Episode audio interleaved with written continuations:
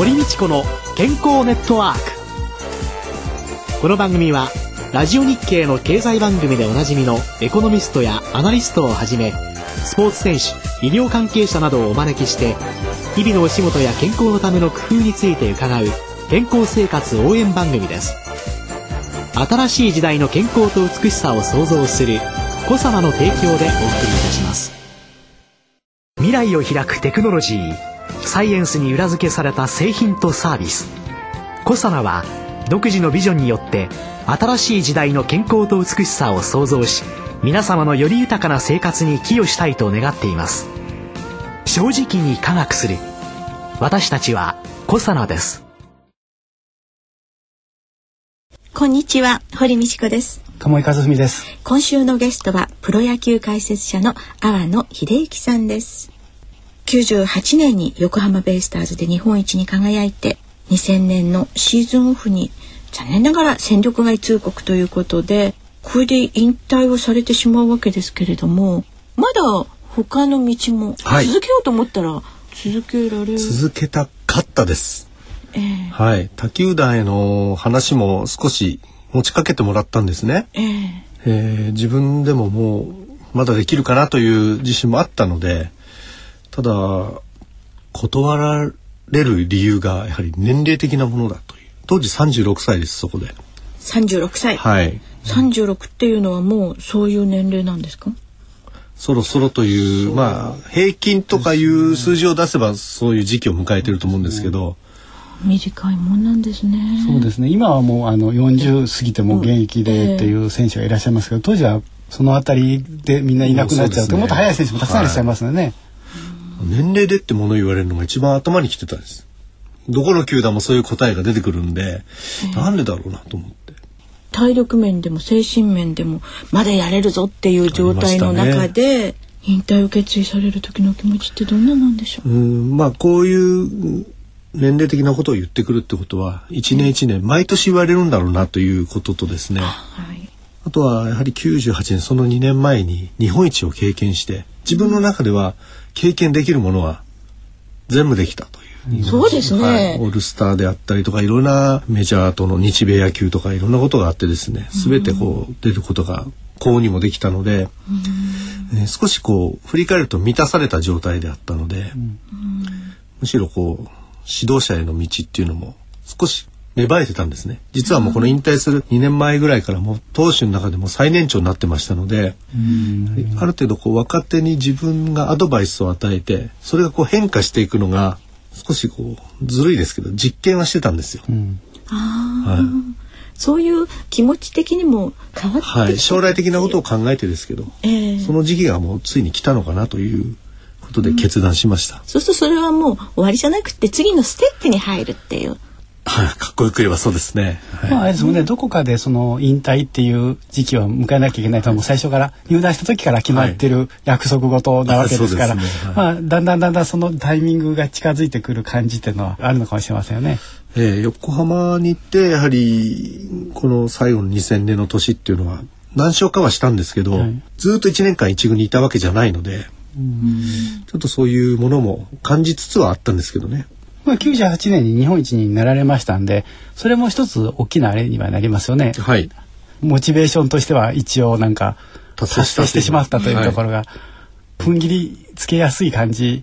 にはなってしまいますね。ですね。ですですけどまあ僕の中でこう給料とかであまりこう揉めてなかったので、まあ下がったところで続けられるかなっていう中が戦力外ということだったので、まあついに来たのかなという思いましたね、その時に。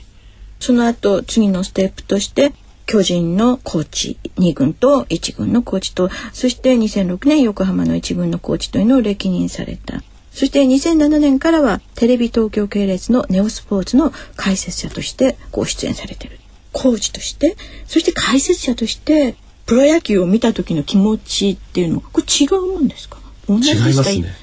ジャイアンツのコーチになれたっていうのは実はすごく嬉しいことで、ええ。所属した3球団の中で一番貢献してないチームにその球団がですねコーチをやってくれないかっていう話をくれた時に、まさかっていうのともうすごくやはり何かこう違う評価があったんだなっていう、ああそうですよね、はいそれは本当に嬉しかったですね。いいお話をもらったということで。それはもうう即答です、はい、指導者としての資質とか技術とかの評価が十分にそのあるということですもんね。どうなんでしょう。初めてやる仕事でしたから まあそれに期待に応えようという気持ちはすごく強かったですね。今その解説者として自分の中の気持ちの違いとか他の選手を見る見方とかは変わっていくもんですか？同じですか？それまでテレビの世界に入るまではずっと現場にいましたのでメディア業界とプロ野球の現場っていうのはこれも共存共栄だっていうことがよく分かりましたし、ええ。やはり現場にいる人ってあまりどういうふうに映ってるのかとか、あまり考えないんですよ。で野球人気って今もうこうかなり低下してるじゃないですか。ねえ、うん中継がなくどこにあるのかなとかいろいろ考えるとはいやはり両方が栄えていかないといけないですし、人気のある選手は本当に人気のあるうちにいろいろ野球の素晴らしさも伝えなきゃいけないし自分自身も全国にこうどんどん発信していってほしいなと思いますからちょっとねその辺がこううまくつながってくれれば、そうですね。はい、本当面白いもの日が本シリーズが地上波で映らないっていうのはしょうがないですよね、はいもう最高の試合ですからね。やはり選手をする術がないんですよ。僕らはもう子供の頃は毎日野球見てましたから、ええもう1番から9番まで打順も覚えてますし、背番号も全部頭に入ってるんですけど、今はもう顔と名前も一致しなければ選手すら知らないという。確かにね野球中継ってお金がかかるんです。カメラもいっぱいいるし、そういうのをね、ちょっとこう、本格的にした時代がありましたよね。いろんなところにグラウンドの中にカメラ埋めたりとか。そうですね。あのベースの高さではい映っちゃうとかですね。スライディングが目の高さでカメラが捉えられるようにしたりとか。そういうのは画期的で面白かったんですけど、えええーまたそういうのやどっかで求めてる部分があってですね、お金がかかっちゃうんですよ。もう僕はもう本当余計なものは全部省いてシンプルな中継でいいから、もう3時間だいたい野球かかるんですよ試合って。はい。そのうちの1時間でもいいから流してほしいなと思いますね。そういうことによって例えば女性ファンでも、あこの選手かっこいいとか、この選手がなんかこうすごくキビキビ動いてて気持ちがいいなとか、何かこう一つ覚えてもらうことによってその人が誰かに伝えるとか。私みたいなおばさんからするとですね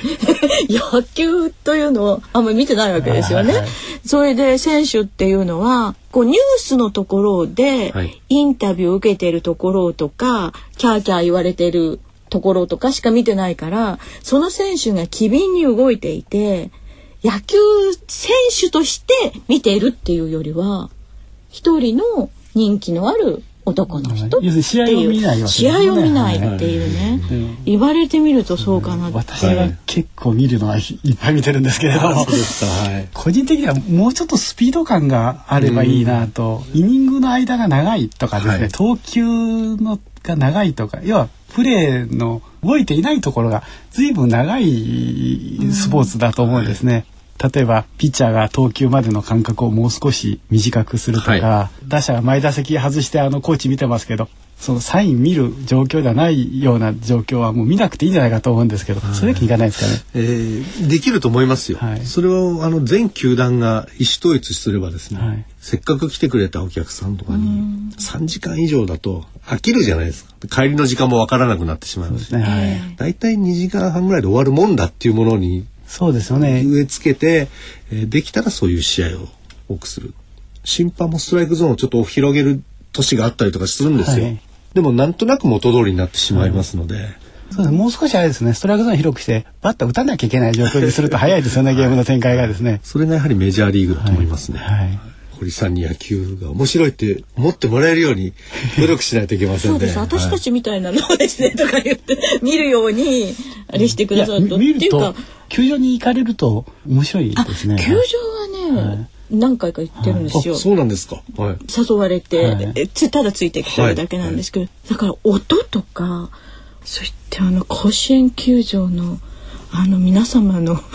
コスチュームの応援団の凄さっていうのにだ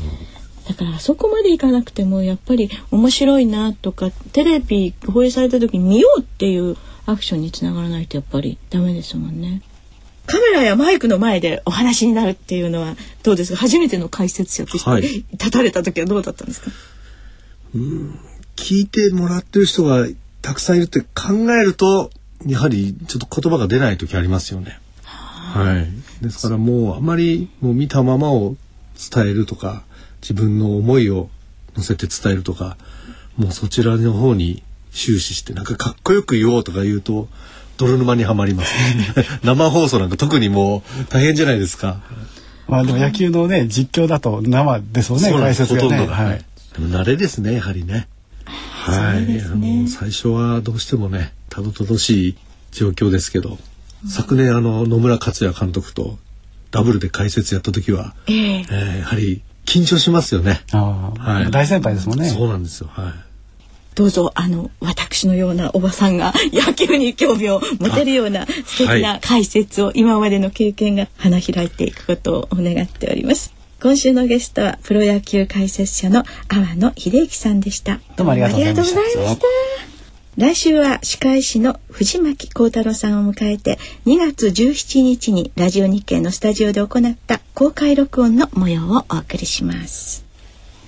それでは小佐ワンポイント情報のコーナーです。引き続き小佐社長の鴨井和文さんとお送りいたします。よろしくお願いします。よろしくお願いします。いやーあの肝臓オリゴ糖シクロデキストリンもう聞けば聞くほどいろんな効用が期待できるんですね。そうですね。ただ、いろんなことをお話ししてるんですけど、実はやれてることっていうのはシンプルに一つで、この感情リゴ糖の中にキーになる物質を入れたり、あるいは出したりと。この作用だけでやっている仕事ですので、いろんなことができていると言いながらややれてるのは実はこの一つだけなんですね。何を入れてどこで出すか、あるいは出さないかという、えーか。えー選択だけなんですね。はい。そうですね。苦いものを入れて苦味を感じない。臭いものを入れて 臭みを感じさせなくする、不安定なものを入れることによって安定させる。でこれが安定化させたきり安定なままもう閉じ込めた方が良ければこれは外れないような仕掛けをしてあげて安定化させればいいですし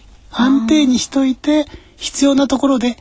出さなきゃいけない。出さなきゃいけないのでは出るように細工をしてあげればいいということだけなんですね。どんなものを入れてらっしゃるんですか？先生のあの分野っていうか医薬品あるいはその健康食品の分野で言いますと今面白いところではアルファリポ酸、はい。でそれから抗酸化力の強いと言われるものはみんな不安定なものが多いですので、まあ、9点もそうですね。アスタキサンチンであったりビタミン E ですね。トコフェノールであったりそれからもうちょっと強いトコトリエノールであったりなんかそういうものもやっていますし有効性があるけど苦いものっていうとギムネマカテキンももちろんやれてますしそれから安定化という面で言えば葉緑素ですねクロロフィルなんかもできますし、まあ、弊社今マヌカハニーをもやっているんですけれども、ええ。その関連で言うとプロポリスもできますね。これもプロポリスが入ってる飴とかですね、舐めるとちょっとピリピリしますよね。そうですね。プロポリス独特のあの味覚が刺激感がある。ありますよこのね。辺も包摂してあげるとあの先週お話したように情報になりますのでゆっくりしか出てこなければあのそんなに強い刺激がなく摂取することも可能かもしれませんしもちろん粉末化をができますのでそうするとタブレットにして飲んじゃえという舐めなくてもタブレットで取っちゃう。あ口でピリピリ感なんか感じる前にの、はい飲めてしまう。はいあぜひいろんな製薬会社さんも注目していただけたらなとねはい いうように思います。小佐ワンポイント情報のコーナーでした。堀道子の健康ネットワークお相手は堀道子と鴨井和文でしたそれでは皆さんごきげんようさようなら。